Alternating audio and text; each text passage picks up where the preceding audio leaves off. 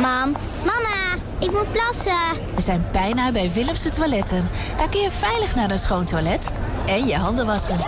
Willemsen Toiletten. Het openbaar toilet in de binnenstad van Enschede. Voor een hygiënisch en plezierig bezoek vindt u in de klanderij. Lever na uw toiletbezoek de waardebon in bij een van de deelnemende winkeliers. Scan de QR-code of kijk op willemsentoiletten.nl.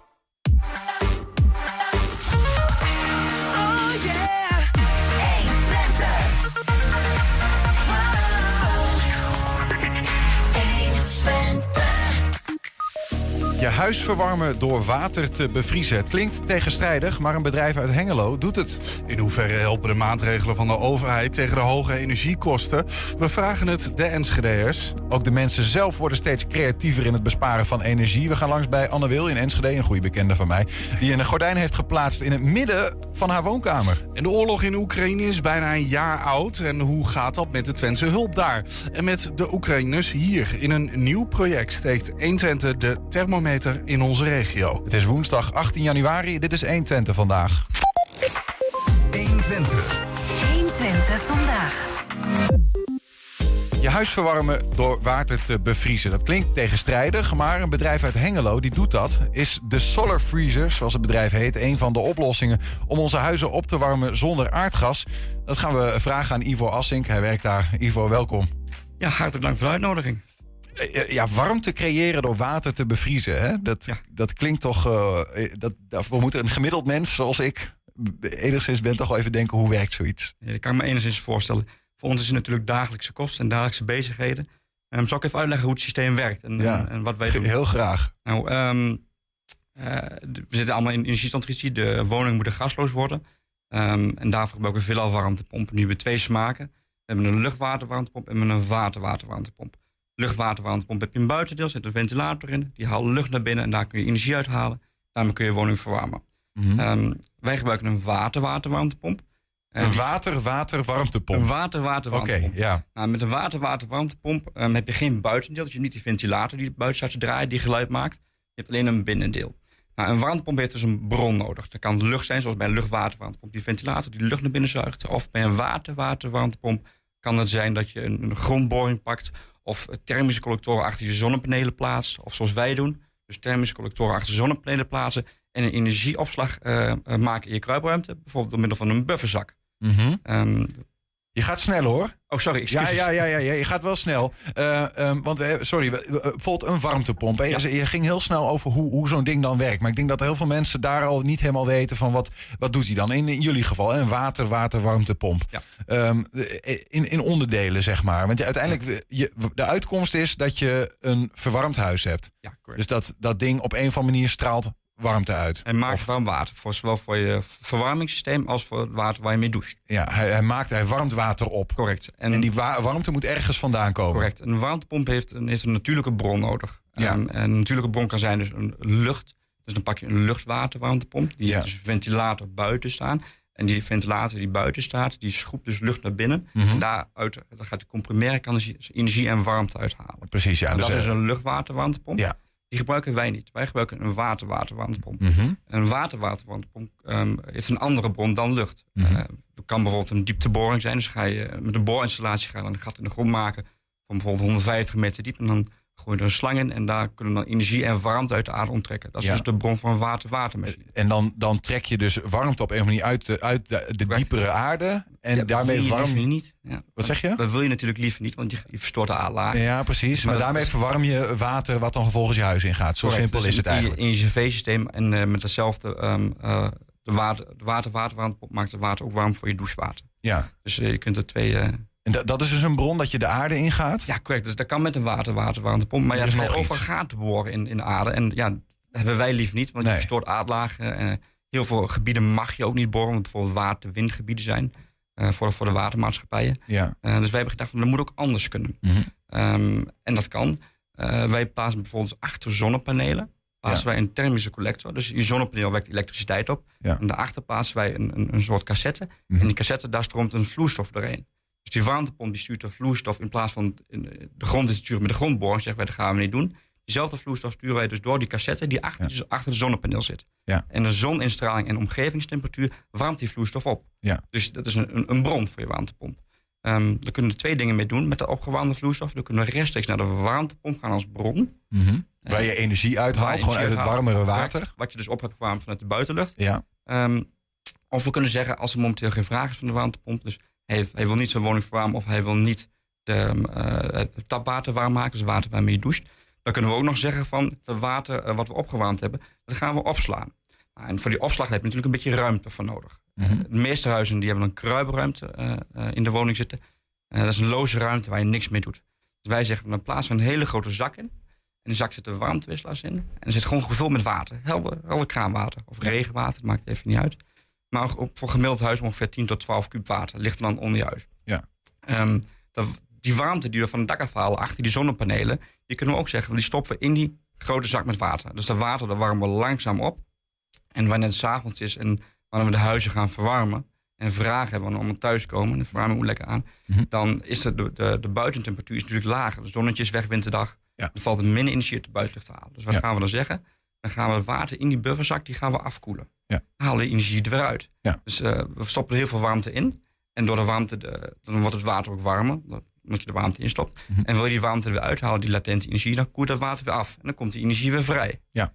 Dan is een bepaald algoritme achter en die bepaalt dan hoe het systeem gaat lopen. Ja, heel even tussendoor. Jij, eh, jij bedoelt dus niet dat het water dat door die slangetjes gaat, die achter dat zonnepaneel zit bijvoorbeeld, die gewoon warmte uit de buitenlucht haalt, dat je diezelfde, datzelfde water in die buffer komt en dat je Correct. dat weer het huis doorpompt Nee, eh, wat, als warm water. Het is een energiebron. Het is echt een energiebron. Dus Ja. het, water wat in die bufferzak zit, dat is een, echt alleen voor je bron, voor je warmtepomp. Juist. Dus het is niet hetzelfde water waardoor je ehm verwarming heeft. Dus eigenlijk gebruik je de warmte uit de bui- buitenlucht om dat water op te warmen. Dat water dat in die buffer zit, in die kruipruimte. En mocht je energie nodig hebben, dan onttrek je eigenlijk die warmte uit dat water. Die warmte Correct. is energie. En die gebruik je om je warmtepomp zijn werk te laten doen. Correct. En die warmtepomp die gaat daarmee in de gang en die maakt dus een voorraadvat van bijvoorbeeld 180 of 300 liter, gaat die warm maken. Van water wat je, waar je wel weer mee doucht. Waar je wel mee Dat je wel uit, de kra- uit je kraan komt. Correct. Ja. Ja, alright. Oké. En nu komen we op het punt dat wij jullie aankondigen als een bedrijf dat eh, warmte maakt door water te bevriezen. Correct. Ehm, een, een bufferzak, zoals wij dat noemen, die, die, dus de 10.000, 12.000 liter die in kruipruimte ligt, die, hebben wij, die heeft drie regimes. Dus eh, de, de einde zomer is die bufferzak een goede 25 graden, om en bij tussen de 20 en 25 graden. Die gaan we dus langzaam afkoelen naarmate het kouder wordt buiten. Want dan gaan we steeds meer energie uithalen. En er is steeds minder energie van buiten naar binnen te halen. Mhm. Omdat natuurlijk de zonnetje, eh, die- ja, minder zonuren en het wordt gewoon kouder buiten. Ehm, dus die buffer gaan we steeds meer afkoelen. Nou, op een gegeven moment gaan we dus van 20 graden gaan naar 0 graden afkoelen. Eh, de energiedichtheid van water is bij bijvoorbeeld van 13 graden naar 12 graden. Als je een kilogram water afkoelt, komt er een, iets meer dan 4000 joule vrij. Dat is gewoon de energiedichtheid van water. Mhm. Ehm, dus nou, dat zit heel veel energie in het water wat ik eh, langzaam ga afkoelen. Ja, je Komt koelt allemaal dat, vrij. Maar je koelt dat dus af om eh, even dus dat water in die buffer waar we het over hadden, dat koel je af omdat daar dus energie door vrijkomt. Ja, dus- En met elke graden die het afkoelt, komt er een bepaalde hoeveelheid vrij. Dat is allemaal hetzelfde. Dat is Precies. 4000 joule. Dus Ja. of je nou een liter water eh afkoelt van eh 12 graden naar, naar 11 graden, komt er een, een, een, eh, een 4186 joule vrij. Ja. Doe ik er van 9 naar 8 exact hetzelfde. Ja. Maar nu wordt het interessante. Als ik van 0 water naar 0 ijs ga, dus diezelfde liter koel ik af, dan komt er geen eh 4186 joule vrij, maar 334.000 joule. Dus ruim een factor 80.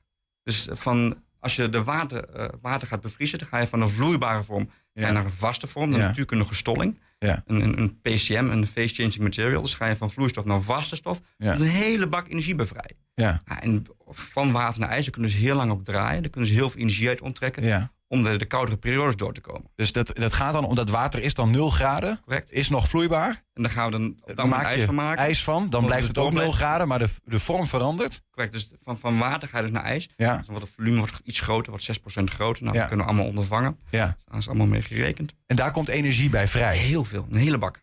Dan kunnen we heel lang op draaien. Maar, nou eh, eh, weet ik wat ik nog van natuurkunde weet, is dat je hebt iets dat heet de wet van behoud van energie. Je kunt niet zomaar zeggen, nou ik ga dat water ijs maken en daardoor krijg ik een bak energie. Als dat zou kunnen, Correct. hè, Nou, op een gegeven waren we van het hele het probleem af. Precies. je gelijk, op een gegeven moment houdt het op. Dus als, als je van al dat water, die 12 kub water, eh, zeg maar 12 kub ijs hebt, dan houdt het op. Want het is van een vloeibare vorm naar vaste vorm, dan kun je er niet meer energie uithalen. Dan is het klaar. Maar gelukkig hebben wij op het dak nog thermische collectoren achter de zonnepanelen zitten. Mhm. En ehm, als het buiten eh, boven de 0 graden is, kunnen wij dus dat, kunnen we dat waterglycol wat dan door die buffzak stroomt, om de, eh, kunnen we dan door die thermische collectoren op het dak te laten stromen. Kunnen we energie van buiten pakken, kunnen we heel makkelijk ontdooien. Ja. Dus dan gaan we hem weer eh, vloeibaar maken. En dan Ja. kunnen we het gewoon dezelfde cycli kunnen we gewoon weer opnieuw doen. Ja. En, en ik ben nog even kwijt. Waar komt dan de energie vandaan die je nodig hebt om het water in ijs te veranderen? Ehm, de warmtepomp die heeft natuurlijk een, vraag. Want eh, winterdag wil je de woning warm houden en je, je gaat douchen. Dus er komt veel, een, een grotere energievraag dan uiteraard zomerdag. Ja. Eh, de warmtepomp die blijft dus dat water afkoelen. Dus de- omdat hij gewoon een warmtevraag heeft. Dus die Ja. moet hij kunnen bedienen. Ja. Maar dus die bron wordt steeds kouder en kouder en kouder. Ja, Eh, hij gaat net zo lang door totdat hij op- tegen zijn grenzen aanloopt. ja, Eh, en op een gegeven moment dan, dan zal hij tegen zijn grenzen aanlopen. Maar voordat we dat punt bereikt hebben, dan hebben we hem al lang weer ontdooid. Mhm. En gaan we hem met de energie van buiten die beschikbaar is. Ja, Maar bijvoorbeeld een voorbeeldje, als er, ehm, ik weet niet of je wel eens gaat skiën, maar als, er buiten, eh, als je een skier bent, staat hoog op de piste, kan het wel bijvoorbeeld min 6 wezen. Mhm. Maar het zonnetje schijnt, dan, dan doe je je jasje los omdat het gewoon warm is. ja, Ehm, nou, van dezelfde principe maken we dus ook heel veel gebruik. Dus het kan buiten min 6 zijn. En ons bronnetje kan heel koud zijn. Maar op dat moment heb ik zoveel eh, warmte van de zon, Mhm. zoninstraling, dat ik mijn eh, buffertje weer helemaal makkelijk kan opwarmen. En dan Ja. trek ik hem weer uit het ijs. ja, ja. Zo kun je hem weer opladen. Dus het is, het is een accu, een thermische accu. Dus je stopt de energie in met je, met je thermische collectoren die achter je zonnepanelen zitten. Mhm. En eh, je haalt weer energie uit omdat de warmtepomp vraag heeft. En, Zo. die, en die warmtepomp die gaat dat water afkoelen.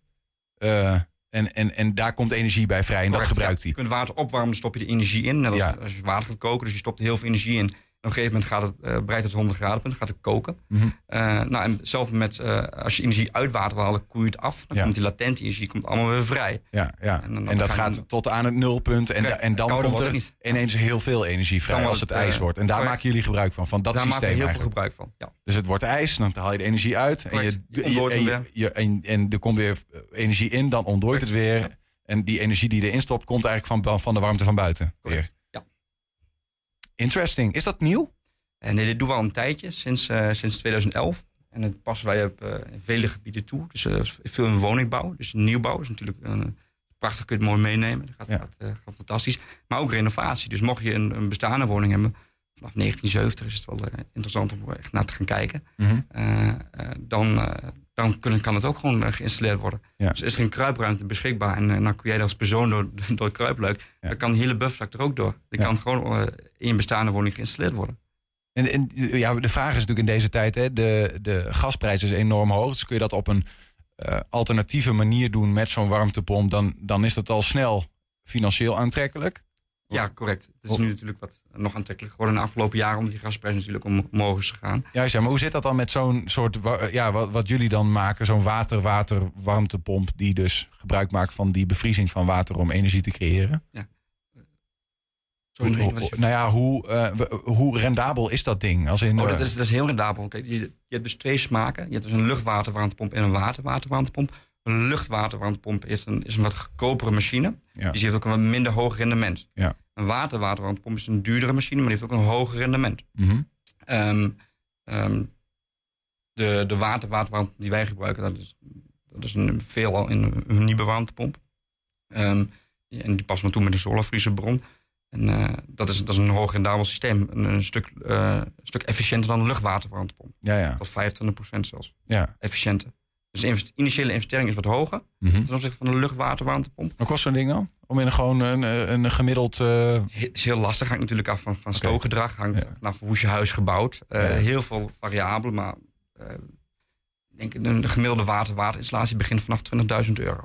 Dan krijg je natuurlijk nog een stukje subsidie op. Ja. Wat, eh, laatst, maar dan ben je, eh, wat betreft warmte in je huis, ben je klaar? Ja, je bent gasloos, dus je Ja. gasmeter kan eruit. Ja. En dat Eh, is, dat is continu, zeg maar. Je, Ja. je hebt niet dat je in de winter in één keer met eh nee, nee, probleem zit. En dat nee, correct. nee, het systeem wordt zo gedimensioneerd. dat we, ehm, als we gaan kijken naar hoe gaan we huizen verduurzamen. Mhm.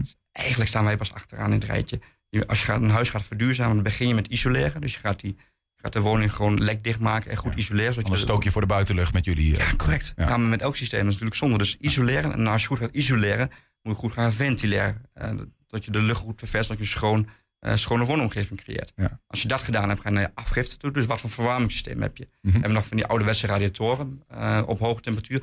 Of ga je toch naar bijvoorbeeld een laag temperatuurs uh, vloerverwarmingssysteem? Ja, dat is dan een stuk gunstiger. En dan heb je die drie voor elkaar, dus isoleren, ventileren en je afgift. Dan kun je gaan kijken naar de techniek. Nou, dan komen wij aan bod. Dus gaan we kijken van hoe is het huis of het uh, pand, hoe is het gebouwd? En met welke, welke isolatiewaarde en wat voor een afgiftesysteem hebben. Gaan we daar rekenen, dus komt een bepaald vermogen uit. Nou, met dat vermogen kunnen wij dus een bron gaan ontwerpen. Dus gaan we kijken hoeveel water heb ik nodig, hoeveel thermische collectoren um, achter de zonnepanelen heb ik nodig. Mhm. Uh, en zo komen we tot een, tot een systeem Ja. dat dekkend is voor jouw woning, zodat je winterdag er lekker warm bij kunt zitten. Ja. Ja, goed, maar tegelijkertijd eh, even door de bank genomen... als jij het hebt over bijvoorbeeld eh, 20.000 euro voor zo'n installatie... laat ik even eh, door de bank genomen gemiddeld gezegd... De, mijn energierekening wordt in, in, in, een appartement. Mijn gasrekening, mijn warmterekening is niet zo hoog. Dan zou ik mijn hele leven, uh, zou ik dat bij eens van nog... Ik kan mijn hele leven gas aan het betalen zijn zoals het nu is. Hè? Ja. En dan heb ik alsnog niet, uh, denk ik, uh, ja, het, gaat, prijs. het gaat wel snel, maar de, de, de, meeste, de meest geschikte woningen zijn gewoon bestaande bouwen, dus geen appartementjes. Kan ja. wel trouwens, ja. maar dan ga je hem anders, dan ga je hem anders schieten. Dan Ja. ga je hem dus voor meerdere appartementen maak je één bron. En dan wordt het financieel natuurlijk wel een heel ander plaatje dan 20.000 euro voor een appartementje. Is het uh, bij die reguliere warmtepompen, tot slot dan, hè, daar, daar hoor je wel eens bij dat, dat die wachttijden uh, vrij lang zijn, dat het niet aan te slepen is, zeg maar. Correct. Ja. De, hoe zit dat bij. Ja, er is momenteel wel een beetje uh, gekte in, in onze markt, in installatietechniek. Ja. Er is een schrijnend tekort aan warmtepompen. Ja. De, de, wachttijden zijn lang. kan variëren vanaf 40 weken zelfs. Dat je moet wachten op voordat je een warmtepomp hebt en dan moet het nog geïnstalleerd worden. Mm. Installateurs zijn allemaal hartstikke druk. wij hebben er gelukkig nog wel flink wat staan, dus wij kunnen nog wel het een en ander. Mm -hmm. Uh, maar het is inderdaad wel een, een, momenteel een probleem. Ja. En hij wordt nog doorontwikkeld, hè, zag ik. De Saxion uh, samen met nou, jullie is er mee bezig. We om zijn het, altijd aan het doorontwikkelen. Je moet altijd kijken, wat kan er beter? Het systeem, hoe het nu werkt, is, goed en is goed gevalideerd. En het draait fantastisch. Onder die systemen in het hele land liggen. Van, van Limburg tot, tot, tot Friesland, tot Zeeland. overal liggen ze en dat gaat goed. Ja. Dankjewel. Uh, bijzonder ja, verhaal. Ja, het is uh, misschien voor de, voor, de, uh, voor de minder technische mensen. ik hoop dat je erbij bent gebleven. Maar het zijn wel ja, wellicht de oplossingen waar we het in deze tijd moeten, moeten zoeken soms. En interessant om te horen. Dankjewel. Ivo Assink van Solar Freeze in Hengelo. Dankjewel. Dank voor je tijd. En dan zou ik nu een tekstje over Anne Wilde. Alleen mijn pagina is meegestopt. Ja. Dan ga ik het toch gewoon zeggen. Zometeen. Ja, Anne Wilde okay. Enschede die heeft een hele bijzondere manier om te besparen op haar energierekening. En word jij getroffen door de peperdure warmte of valt het allemaal nogal mee? 120 wil weten welke gevolgen de enorme stijging van de energiekosten heeft. Laat van je horen, vul onze vragenlijst in. Ja, dat kan volledig anoniem en duurt ongeveer twee minuten, dus je bent er ook zo klaar mee. Ga naar 120.nl slash vragenlijst en vul die even in. Dat zal ik nog één keer halen, dat is 120.nl slash vragenlijst. 120. 120 vandaag. Met verschillende hulpmiddelen probeert de overheid mensen te helpen om niet kopje onder te gaan door de hoge energieprijzen. Weet u welke maatregelen er zijn, uh, of dat zijn, en helpen ze? Die vraag stelden we aan de Enschedeërs. Op 1 januari is het prijsplafond tegen de hoge energiekosten ingegaan. Daarnaast kregen we allemaal 190 euro in november en december. Er is nog 1300 euro jaarlijks voor mensen die onder 120% van het sociaal minimum zitten. En Enschede heeft nog een eigen noodfonds voor mensen die het dan alsnog niet redden met de hoge energiekosten en boodschappenprijzen. We kennen alle mensen die maatregelen eigenlijk en helpen ze voor hen? Dat is de vraag die wij vandaag stellen hier in Enschede. Welke maatregelen ken je eigenlijk die de overheid neemt tegen de hoge energiekosten? Uh, ik heb het gehoord over een prijsplafond. Het plafond. Het prijsplafond. Het prijsplafond, hè? Het prijsplafond, die kent u. Ja, ja. Zijn er nog meer? Ja, minder dan vijf, vijf minuten douchen. Nou ja, dat je een uh, ja, tegemoetkoming kon krijgen. Subsidie op zonnepanelen en uh, uh, warmtepompen. Prijsplafond. Die kent ja, u goed? Ja, ja.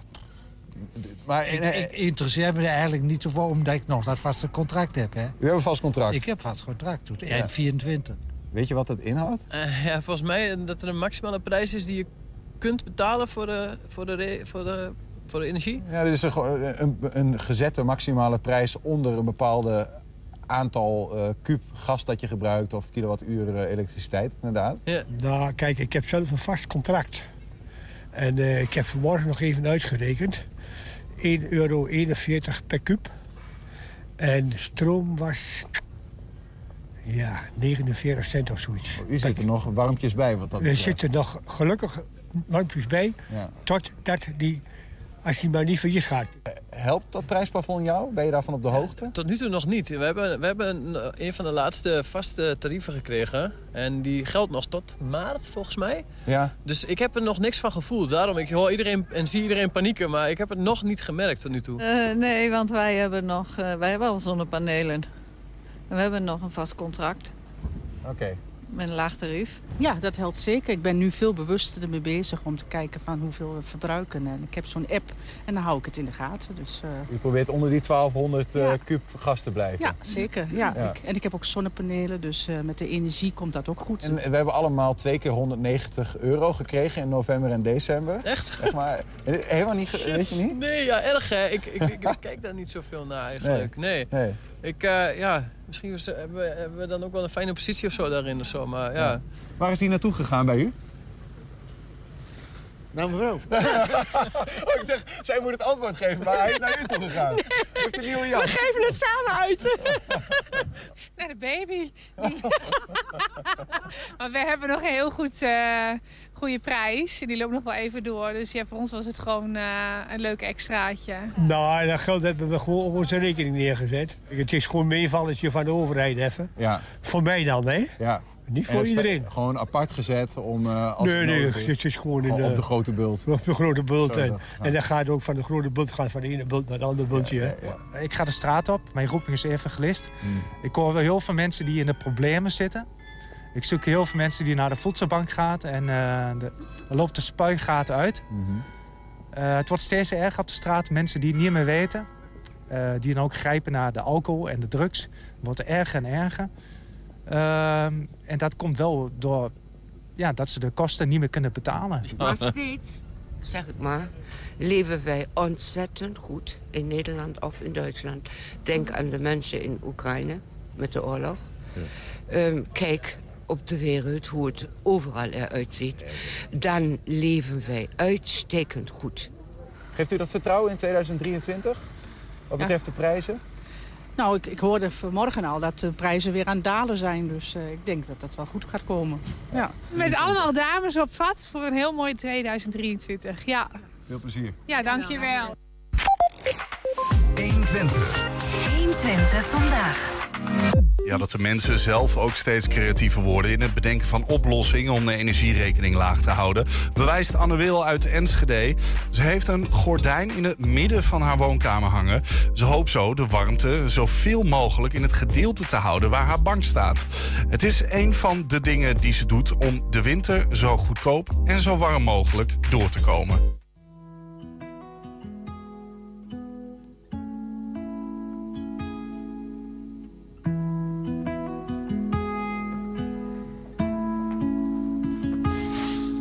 Hey! Hey! Hallo! Hey!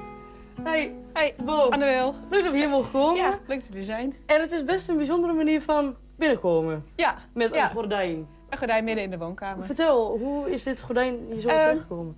Nou, mijn vader heeft hem opgehangen. Daar ben ik hem heel dankbaar voor. Eh, maar het was hier koud. Want, nou ja, zoals bijna iedereen heb de verwarming heel laag eh, staan.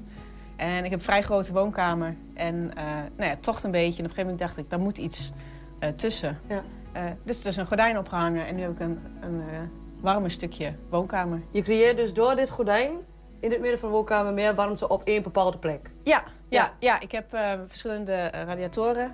Die staat aan. Die andere wat minder. Eh, dus als je het gordijn dicht doet, brandt die gewoon volop en dan wordt het hier warmer. Kun je dus toch iets relaxter zitten. Ik had dit gordijn hing er al, sinds, die heb ik opgehangen toen ik hier kwam wonen. Nou ja, want het tocht eh, naar, de, naar de keuken toe. Ja. Ehm, en toen dacht ik, ja, als daar werkt het, waarom niet eh, Ja, ook hier in het midden? En merk je al dat het, eh, dat het werkt? Ook wat betreft de kosten, de energiekosten maandelijks? Qua, qua warmte merk ik het wel. Het is hier echt een stuk warmer s s'avonds. Als je dan daar naartoe loopt, merk je echt... oh, daar is het koud, hier Ja. niet. Qua kosten nog niet echt. Ja, in november heb ik wel weer minder verbruikt dan het jaar daarvoor. Maar december is, was gewoon koud. Dus dat... eh, Ja, precies. Ja. ja. Je zit nu ook in die maanden, maar het doet wel iets, zeg maar. Het is niet dat het helemaal... Nee, nee, nee, het werkt wel. Ja, ja, ja precies. ja, hoe, hoe hoog heb je de verwarming staan? Op Normaal eh, gesproken? 15. Gewoon eigenlijk altijd 15. En dan s'avonds, als ik het eh, gordijn dicht doe, dan doe ik hem soms heel even naar 15,5. Zet ik soms een timer dat ik hem na een half uur zet ik hem weer terug. Maar dan, ja, die halve graad maakt in zo'n kleine ruimte dan toch veel verschil. Snap ik. Ja. En nu dit gordijn, maar heb je ook nog meer manieren om kosten te besparen of Eh, energiekosten ja, te ja, besparen ja, binnen huis? ja, want nou ja, alleen die, dat zo'n gordijn in 15,5 graden is niet warm genoeg. Ik heb hier eh, warme dekens. Dus Ja, daar kruip ik dan onder, soms helemaal ingepakt. Eh, ik heb nog eens een onesie, kan Ja. ik ook nog erbij aandoen. Warm aankleden, en dan komt, komen, een van de katten komt vaak wel op schoot liggen. Die geeft ook nog enige warmte. En dan Dus, is het te lekker doen. Ja, Ja. ja. En nog meer eventueel? Ja, een eh, elektrische deken. Eh, het was boven ook zo koud, eh, begin december, dat ik gewoon s'nachts eh wakker lag van de kou. En toen zag ik in de winkel een elektrische deken en toen ben ik gezwicht. Toen dacht je, hier moet iets aan gebeuren. Ja, dus- ja, ja, ik vond het altijd wel iets voor oude mensen. Ja. maar ik dacht, nee, het, het moet maar. En dat werkt ook heel, heel goed. Ga je omdat je, ja, je bent de hele tijd een beetje koud. Ehm, en als je dan in een koud bed stapt, nou, dan ben ik gewoon niet warm. En nu zet ik de deken volop aan. Eh wordt je bed warm, stap je in een warm bed. En dan ontspan je gewoon. Dat je merkt ook je spieren. Ja, eh, precies. wat Is ook ontspannen. beter voor je. Ja, Ja. ja. En dan ietsjes terug weer qua warmte. Anders is het eh, te heet. En dan Ja, precies. kan ik heerlijk slapen. Ik heb een eh, waterbesparende douchekop. Oké, ben benieuwd. Ehm, Ja, dus dan zou er meer water moeten uitkomen. Dat, Ja? ja, ik merk het zelf niet, dus dan zou het wel, wel goed werken. Ehm, En ehm, ik heb ook zo'n timer, die gebruik ik eigenlijk nu niet meer, want die zit dan op vijf minuten. Ja. Maar ik merk, ik ben vaak koud. En dan ga je toch kiezen ervoor om langer te, Ja, te precies. douchen. Dus ja, ik vermoed dat dat minder kost dan de verwarming hoger zetten. Maar hou je nog wel een bepaalde tijd aan qua douchen of zo? Of, of Eh, ja, niet ongeveer, heel bewust? ongeveer 10 minuten, kwartier. Ja, precies. Eh, Niet ja. eh. Nee, maar het kan eigenlijk korter, maar ja, dat... Maar het ziet eruit als best wel een normale douche. Ja, ja, er zit ook alleen maar iets, iets in, waardoor je, minder dan- water komt er dan uit. De opening wordt verkleind. Ehm, en ook radiatorfolie. Ehm, ik heb het ook hier. Aha. Hij staat uit, maar als het vriest buiten, dan zet ik hem heel iets aan. Dat, toch, dat je 's ochtends niet eh ja, precies. bevriest. En dan leg ik hier mijn kleren neer, dan Ja. zijn je kleren eh, iets warmer. Want dat, dat folie, dat houdt dan warmte Ja, ja het tegen zit erachter en dat merk je dan ook echt als die dan aanstaat. Dan merk je gewoon, nou, hier is het warm. En als je je hand erachter houdt, die muur, daarachter is gewoon koud. Dus hij stuurt gewoon de, de Ja, warmte de goede kant op. En dat heb ik beneden heb ik dat ook, eh, ook geplaatst. Aha. Ja, de energietoeslag, eh 380 euro geloof ik. Ja, ja. Doe je daar nog wat mee? Ehm, nee, dat is, ging automatisch van mijn eh, bedrag af. Ja. Ik betaal nu eh, 140 euro per maand. Dat Ah, is ja. iets eh, minder eh, geworden. Ja. Ehm, maar die komt wel goed uit, zeker als ik zie wat ik in december eh, Precies. verbruik. Het scheelt wel eh, eh, ja, voor jou ja, nu. Ja, op dit moment. Ja. Oké, en raad je dit aan, ook aan andere inwoners van Enschede en, en, en omstreken om ja, zeker om, dit om, aan te om, eh, schaffen? om radiatorfolie te plaatsen. Dat is, nou, het is heel simpel. Ehm, en, en dat werkt echt. Ja. Eh, en een gordijn plaatsen, ja, dat raad ik ook aan. Maar ja, ook dat eh, kost wel weer geld. Ja. Dus ik vraag me af of ik het er echt uithaal. Maar alleen voor mijn gevoel werkt het al wel. Dat je s'avonds gewoon iets warmer Ja. zit, dat het minder tocht. Dat je bewust bezig bent, Ja, inderdaad. ja. ja snap ik. Ja. Nou, dankjewel Annabel dat we Ja. er langs mogen komen. En eh, ja, bedankt ook voor de tips. Ja, nou hopelijk eh, kunnen er meer mensen wat mee. Ja, bijzondere oplossing, hè, zo. Eh, Ja. eh, eh, dit is... Nee, ik had het nog nooit gezien. Jij wel? Nou ja, Anne Wil is mijn vriendin. Hè? Dat is voor, voor de mensen, dit, dat mag ik wel zeggen. Ehm, en eh, nou ja, goed, ik, ik, ik zie dat natuurlijk. En ik denk Ja. van, wij zijn bezig om eh, mensen te vragen van... joh, hoe zit je met je energiekosten en eh, wat doe je eraan?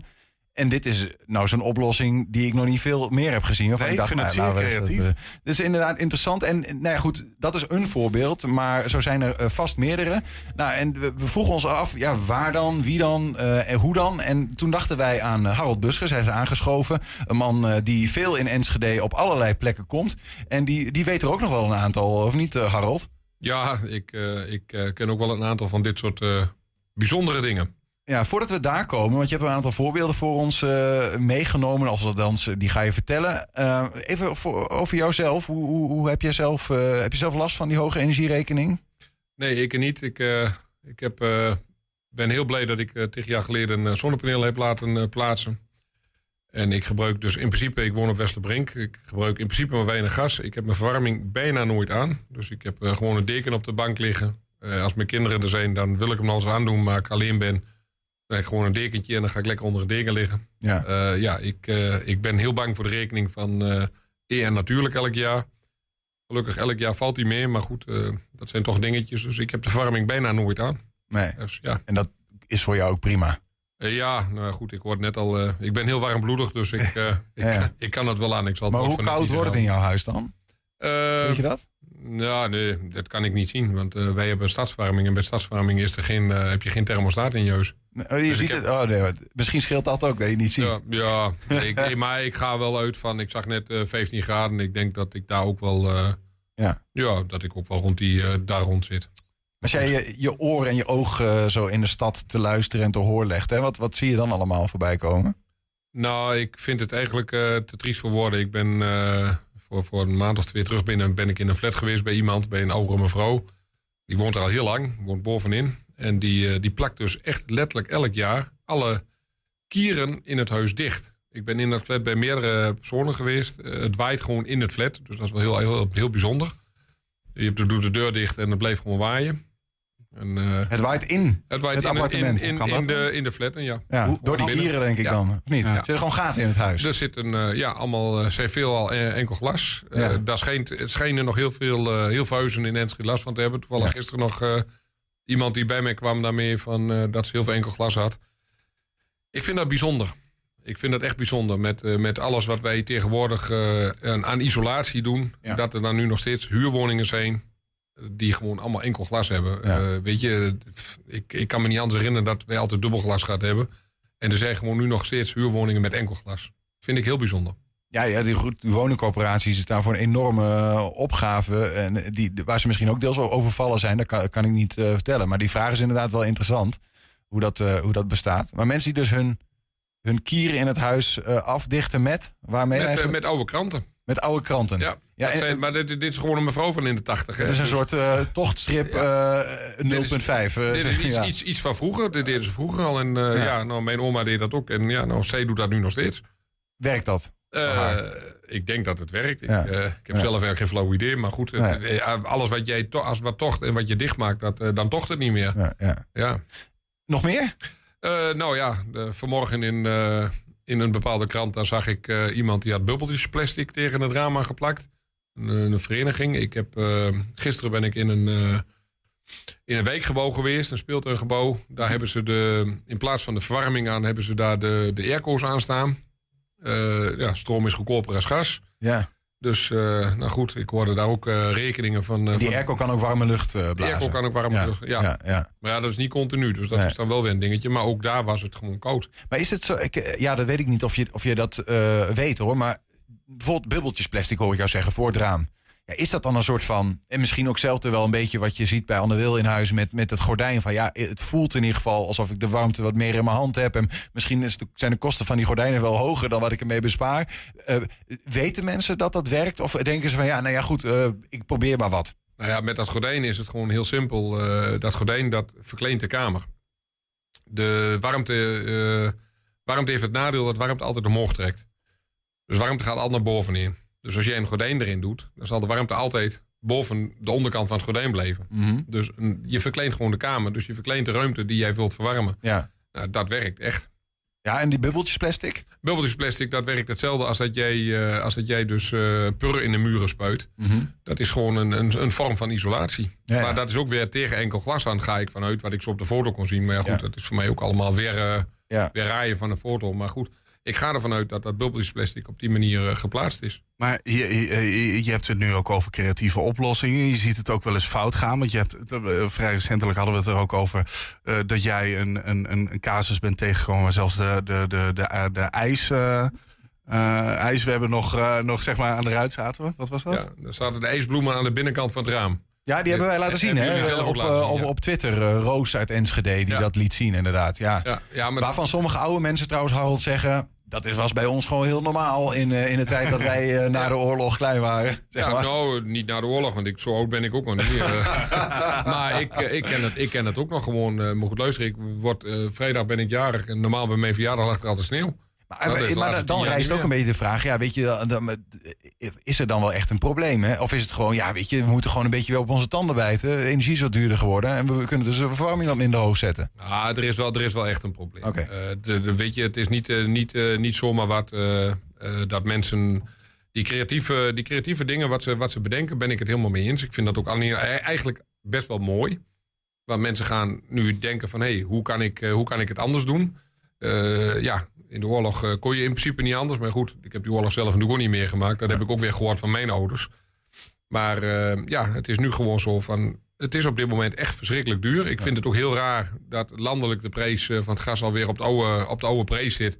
Maar dat de, de energiereuzen gewoon niet meer gaan. En dat die gewoon de prijs hoog houden. Dat is ook niet helemaal eerlijk. Ja, nou ja, goed. Dat, dat, daar zit er waarschijnlijk wel weer. Omdat er gewoon vertraging zit in de inkooptijd en de aflevertijd. Nou ja, goed. Ik, ik nogmaals, ik kan niet van de energie rekenen. Maar ze kunnen zich hier ook niet verdedigen. Dus we kunnen die vraag opwerpen. Ik, ik, val, ik val ze ook niet aan. Ik vind het alleen een beetje apart dat, uh, dat de prijs nu al redelijk. Uh, al best, beste tijd alweer redelijk omlaag gegaan is. En dat er dus eigenlijk op één na dat er uh, niks naar buiten in komt van wij gaan de prijzen ook naar beneden in doen. Maar maak je ook schrijnende gevallen tegen wat je echt van denkt van ja, ik wil je heel graag helpen, maar ik, ik kan gewoon niks verder meer. Uh, de oude dame uh, met de kranten, dat vond ik heel schrijnend. Vond ik echt, echt erg. Ehm, en als ik dan in zo'n flat loop en daar ja, meerdere verdiepingen, dat het daar gewoon waait in de woningen. Ja, nou goed, dat vind ik, vind ik, ja, vind ik wel erg. En dat niet alleen daar, maar er zijn ook veel gewoon, gewoon een normale huizen. Ik zeg dat meisje wat ik gisteren gesproken heb. Ja, die, die heeft het gewoon, gewoon ook niet getroffen met de woning. En dan woon je wel leuk. Maar ja, goed, als je dan een woning hebt waar dus niks aan gebeurd is qua isolatie. Ja, ja dan schiet het niet op. mijn eigen vriendin die, die woont. En nou goed, we hebben een tijdje iemand opgevangen. En die, die dame die, die, die, die had het snel koud. Maar die zaten gewoon echt met hele dikke truiden aan in de woning. Alleen omdat de woning gewoon niet goed geïsoleerd is. Nog één uh, ding, uh, Harold, wat ik graag van je zou willen weten. Is, uh, zie jij bijvoorbeeld hè, in Enschede, de stad waar jij woont, waar wij deze studio hebben, zie jij daar plekken waar het um, schrijnender is, waar het er, nou ja, weet je, is daar, zijn er wijken aan te wijzen dan of is dat overal het geval? Ik denk dat het door de hele stad wel is. Ik vind op, op Strooingslanden heb ik een paar, een paar, een paar landen, een paar, een paar weken waar ik toch heel veel enkel glas zie. Waarvan ik denk van, nou, dat is niet alles. Ja. Uh, mijn eigen week uh, is aangemerkt als zijnde een week waar heel wat moet gebeuren. Dat, daar zit ik ook op te wachten dat er daadwerkelijk wat gaat gebeuren. Daar heb ik volgende week een gesprek meer met, met, de, huur, met de verhuurvereniging waar ik, waar ik zelf bij ben. Mm -hmm. Maar goed, er moet wel het een en ander gebeuren. En ik denk ook wel dat dat een beetje snel moet. Want er zijn echt mensen die het echt koud hebben. En ik kan het wel leden. Ik, ik heb wel wat vet op de borden. Maar uh, ik ken ook heel veel mensen die dat gewoon absoluut niet hebben. En ik vind, dat, ik vind het echt triest. We hebben bij Anne Wil thuis uh, uh, kunnen kijken. Ja, ik, ik, vraag me af, kunnen we een keer bijvoorbeeld samen met jou op pad gaan bij mensen die, die jij achter, waar jij dingen ziet gebeuren? Dat we dat een keer met elkaar afspreken? Ja, leuk. Nou ja, ook bij deze dan. Eh, ik denk ook goed eh, als jij een, eenzelfde creatieve oplossing hebt. Of je zegt van nee, kom eens bij mij kijken uh, hoe, hoe erg het is of waar ik, hoe ik erin zit. Uh, dan meld je vooral. Hè, info apenstaatje 120.nl en dan uh, nou, komen we bij je langs. Daarom. Ja. Harold, dankjewel. en, nou, Graag gedaan. We zien elkaar dan de volgende keer ja. als we op pad gaan. Gaan we er wat moois van maken. Ja. En we zijn ook als podcast te beluisteren. Daar vind je bijvoorbeeld dit soort verhalen als hoe Harold het vertelde. Uh, dat kun je vinden via 120 Vandaag Uitgelicht. Of hele uitzendingen. Die kun je vinden op het podcastkanaal 120 Vandaag. Dat kun je vinden op alle bekende platformen. 120. 120 Vandaag. Ja, en dan zitten we nu hier eventjes in volle spanning af te wachten. Want ja, ik kijk naar onze volgende gast, maar die zit nog beneden. En uh, uh, ja, dat is het, want we gaan het, uh, we gaan het hebben over een nieuw project. Zeker, het is alweer bijna een jaar geleden dat het gebeurde. Op 24 februari 2022 viel Rusland Oekraïne binnen. Toen voor velen een verrassing, maar inmiddels lijken we langzaam gewend te zijn... aan de bittere strijd in de achtertuin van Europa. Hoe staat het ervoor met de Twentse hulp die een jaar geleden zo massaal op gang kwam? En hoe gaat het met de Oekraïners die hierheen kwamen met het idee over een maand of wat wel weer eh, terug te kunnen? 120 zoekt de komende weken naar antwoorden op die vragen. Ik praat over dat project met hoofdredacteur Henk ten Harkel en zometeen eh, ook nog met verslaggever Ernst Bergboer die een bijzondere rol gaat spelen. Maar eerst even eh, naar jou Henk, welkom. Ja, hi. Ja, een nieuw project. Uh, hoe dat zo? Um, nou ja, de Oekraïners zijn uh, bijna een jaar in Nederland, in, in Enschede, Almelo, Hengelo. En ja, wij vragen ons af van wat is daar uh, wat is er met hen aan de hand? Uh, hoe, hoe, hoe wonen ze? Hoe leven ze? Welke mensen bekommeren zich om hen? Ehm, nou, we willen graag een indruk geven aan. Uh, want want als, als ik bij mezelf kijk, weet ik dat er mensen in Enschede bijvoorbeeld in de Noordmolen wonen. Ik weet dat uh, in Boekelo er wat aan de hand is. Maar wat er hen drijft en wat er aan de hand is en hoe ze leven. En ik denk de voortdurende zorg die ze hebben, mm -hmm. dat weet ik niet. Ik weet ook niet wat ze in Nederland um, mogen en doen. Ook dat willen we graag weten. Dus uh, het is misschien nu wel de tijd om eens te ontdekken van, nou, uh, hoeveel Oekraïners hebben we hier eigenlijk? Het lijkt ook het sentiment, maar dat is een gevoel hè, wat ik heb. Daar kan ik niet staven met cijfers, maar lijkt ook een beetje, nou ja, wat ik zeg, afgekoeld. Of als dan dat we gewend uh, geraakt lijken aan die oorlog daar ergens in het uh, oosten van Europa. ja, ja waardoor, waardoor we misschien ook ons niet meer zo ja, interesseren eigenlijk voor, voor het geheel. Dat gevoel heb ik soms. Ja, maar dat is toch raar? Het is raar dat we uh, een oorlog op, nou ik denk 2000 kilometer afstand van ons. Um, en we zien elke dag wat daar gebeurt. En we zien de mensen die vanuit Oekraïne naar Nederland zijn gevlucht, naar Twente zijn gevlucht. Die zien we elke dag. En dan wordt het denk ik eens tijd om ze eens voor te stellen en eens te horen van hoe zij nu dit alles beleven. En, um, en dat gaan we doen. Ja, dat gaan we op verschillende manieren doen. Met um, op een zeker moment een, een sluitstuk. En Ernst, uh, that, that's where you come in play. En misschien eerder ook al wel, maar... Uh, toch hopen. Ja, je gaat, je gaat een bijzondere rol spelen in dit project. Wat, wat ben je van plan? Nou, we zijn van plan om uh, naar Oekraïne te reizen. en um, een van de dingen die vanuit Twente toen de oorlog startte... dat weten we allemaal nog, we hebben daar ook reportages over gemaakt... is dat er een aantal Twentse initiatieven um, goederen begonnen in te zamelen. Uh, en zelfs met een aantal gestrande Oekraïnse chauffeurs, je kan je dat nog herinneren. Um, die goederen naar Oekraïne hebben getransporteerd. Um, dat is een tijd lang doorgegaan. De meeste organisaties zijn daar nu mee gestopt. En richten zich op Oekraïners die hier naartoe zijn gevlucht. Met kleding, uh, met taalkursussen. Nou, je kunt je een beetje inburgeren, je kunt je daar wat bij voorstellen. Maar de, er zijn nog een paar initiatieven in Twente die nog steeds um, heel regelmatig goederen naar Oekraïne sturen. Dat is allemaal eigenlijk overwegend natuurlijk hum humanitaire goederen. Dus bedden, serviesgoed, nou ja, alles wat daar nodig is. Aggregaten nu ook wel vrij veel. Mm -hmm. um, en we gaan met een van die transporteurs, is een transporteur uit um, Denenkamp.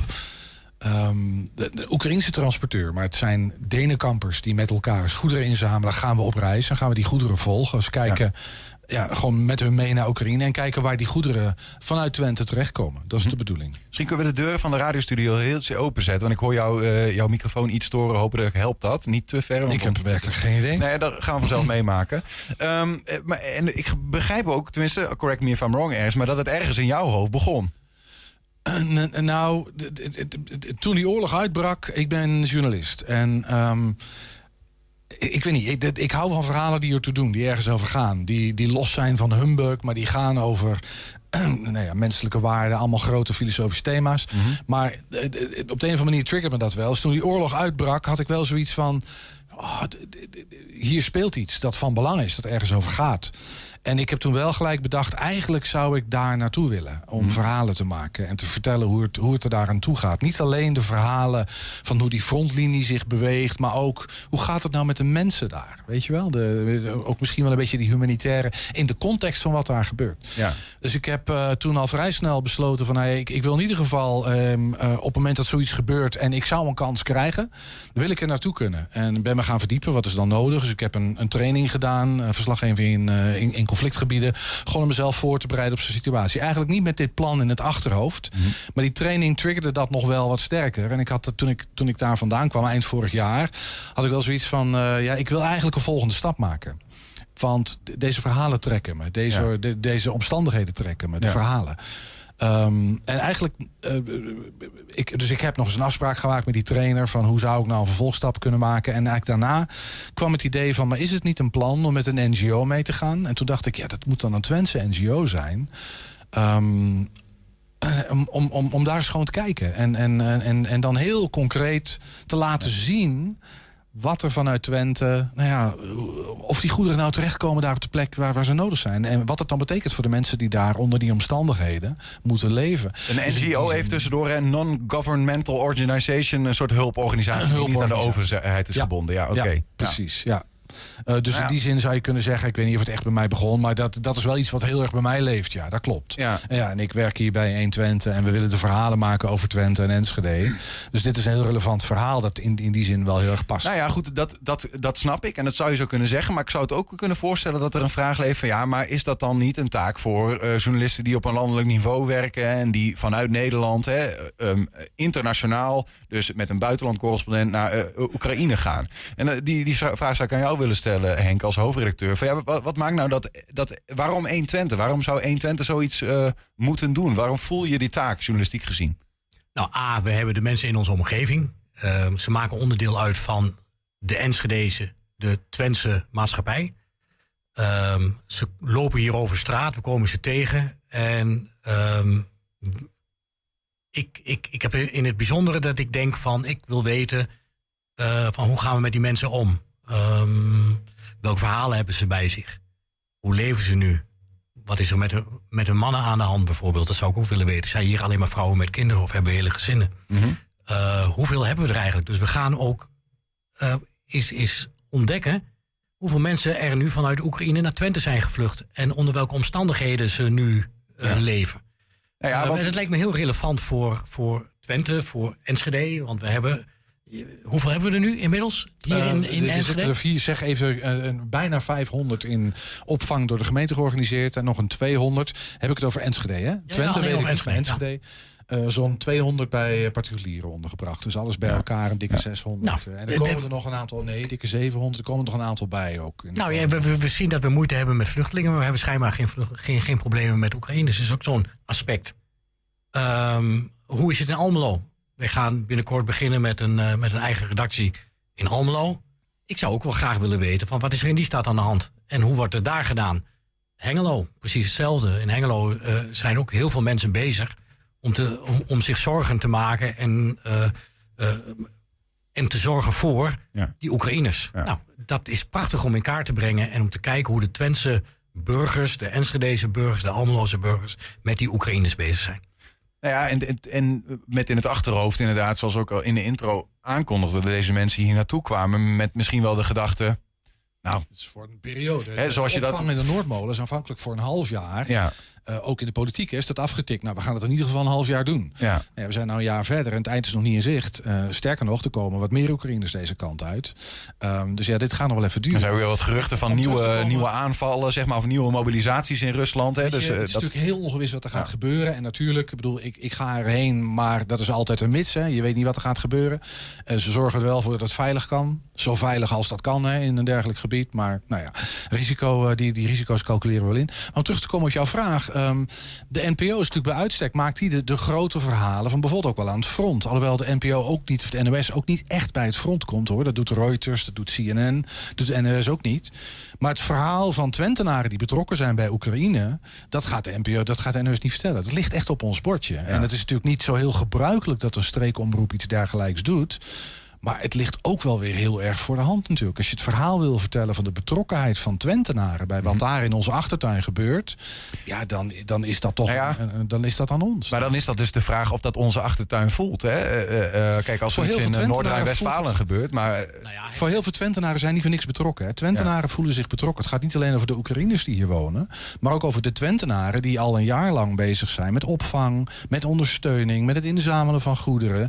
En wij weten eigenlijk niet precies wat er met die goederen gebeurt. We Ja, hebben het zeker niet in beeld. En wij zijn natuurlijk betrokken omdat ze hier wonen. Ja. Het, het, het zijn eh, bewoners van Enschede, het zijn bewoners van Almelo. En een deel van van hen, eh, Keupje, dat zal, die zullen hier ook blijven. Eh, Waarschijnlijk niet allemaal. Maar ze gaan zich steeds meer wortelen ook natuurlijk. Hè. Dat, hoe langer het duurt, hoe meer die mensen... ja, en ook hun kinderen gaan hier naar school, gaan hier Ja. vriendjes krijgen. Dus dat proces is nu wel een beetje aan de gang. Ja. Ehm, nou, Dus, dus even in, een- in een notendop. Hè. Ehm, we, we zien eh, als, als omroep eh, de urgentie om, om dit opnieuw te agenderen. Om misschien wel dat wat, waar we aan gewend zijn geraakt... even opnieuw eh, warm te maken, ja. te op te frissen. Wat, wat gebeurt er nou eigenlijk een jaar na dato? in Twente ten opzichte van Oekraïne, in Oekraïne ten opzichte van Twente, hè, Mhm. hoe die twee met elkaar verweven zijn. Het sluitstuk daarvan is eh, dat jij die reis maakt ehm, eh, met een transport wat, eh, nou ja, nou, dat Oekraïne gaat dicht bij Kiev komt en je gaat nog verder het land in om te voelen wat daar leeft. En de weg daar naartoe, Henk, je zegt van ja, een beetje hier in de, in de regio op zoek naar verhalen. Maar wat, wat betekent dat concreet dan? Waar, waar, waar denken we aan? Wat voor verhalen? Verhalen van, van Oekraïners die hier wonen, die hier werken. Mensen die op vrijwillige basis met die Oekraïners optrekken. Hoe komen ze? wat mij bijvoorbeeld opvalt. Ik heb er nu een paar eh, ontmoet. Maar het schijnt heel makkelijk voor hen te zijn. Of ik weet niet of het makkelijk is. Maar ze doen hun uiterste best om ook Nederlands te praten. Ik, ik ben er eentje tegengekomen die binnen drie maanden gewoon eh, echt goed kon communiceren in het Nederlands. Nou, hoe gebeurt dat? Welke lessen krijgen ze? Welk, wat, welk, wat voor werk doen ze? Zijn er ook mensen die zeggen van eh, eh, vrijwilligers uit, uit Twente... die op een hele bijzondere manier met die Oekraïners aan de gang zijn? Dat willen we eigenlijk allemaal weten. Wil het in kaart brengen. Ja. Nou hoor je ook wel eens ehm, verhalen die een wat kritischere toon hebben. Hè, ehm, mensen die Oekraïners hebben opgevangen die ineens weer verdwenen zijn. Ehm, dat gaan we niet Mensen die Oekraïners wilden opvangen en nooit meer iets gehoord hebben van organisaties die daarvoor zouden moeten, die dat coördineren zouden moeten zorgen. Moet ik ook aan dat soort verhalen? Ja hoor, als we dat tegenkomen, dan zullen, dat, eh, dan zullen we ook dat soort verhalen brengen. Je hoort ook verhalen over mensen die Oekraïners in huis hebben gehaald... waar het allemaal niet zo lekker loopt. Eh, ook dat zou je kunnen voorstellen dat dat verhalen zijn... waar je van denkt, van, nou, dat moeten we toch wel eens even eh, eh, gaan bekijken. Hoe, van, hoe komt dat dan? Hebben we een naam al voor dit project? Of mogen mensen ideeën insturen? Nou ja, dat zou niet gek zijn. Nou, voorlopig is de werktitel van, ehm, van Twente tot Oekraïne. Dat is voorlopig de werktitel. Oké, heb je een beter idee? En dat kan zomaar. laat het even weten. En eh, heb je een tip voor de redactie? Laat het dan ook meteen weten. Info apenstaatje 120.nl. Eh, Henk ten Harkel en Ers Bergboe, dank jullie wel. We gaan zien de komende tijd. En daarmee zijn we ook aan het einde gekomen van 120 vandaag. Terugkijken, dat kan direct via 120.nl. Vanavond om 8 en 10 zijn we ook op televisie te zien. Dus zometeen kun je in ieder geval de radio gaan genieten van Henk Ketting met de kettingreactie. Tot morgen.